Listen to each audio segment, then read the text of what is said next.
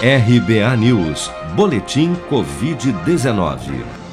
O balanço oficial do Ministério da Saúde, atualizado na noite deste domingo, aponta que no Brasil, das 13.943.071 pessoas já infectadas pelo novo coronavírus, 1.178.137 seguem internadas ou em acompanhamento pelos órgãos de saúde em todo o país. Somente nas últimas 24 horas foram reportados pelas secretarias estaduais de saúde 42.980 novos casos e 1.657 óbitos por Covid-19, elevando para 373.335 o total de mortos pela doença até o momento. Vale lembrar, no entanto, que estes novos casos e óbitos correspondem aos totais de registros confirmados até às 16 horas deste domingo, independente do dia em que ocorreram. O governo de São Paulo anunciou na última sexta-feira a flexibilização das regras de restrição em todos os municípios do estado da fase vermelha para uma nova fase de transição, com a reabertura do comércio e de igrejas a partir deste domingo.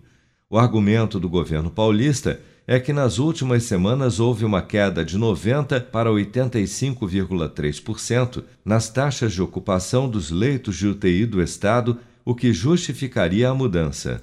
Especialistas, no entanto, consideram a flexibilização precoce e temem um novo colapso da rede hospitalar no estado de São Paulo já nas próximas semanas, em decorrência da medida, como destaca a infectologista Raquel Stuck as decisões deste ano em relação à flexibilização ou não né, e a mudança das fases, elas não, não têm seguido os mesmos critérios do ano passado.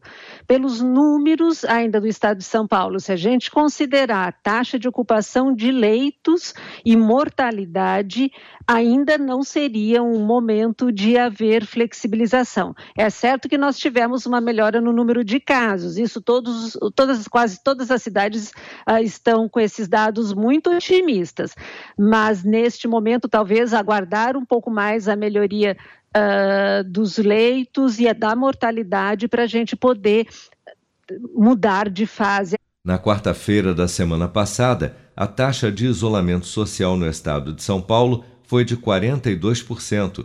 Especialistas apontam ser necessário um isolamento de ao menos 60% da população para frear o contágio.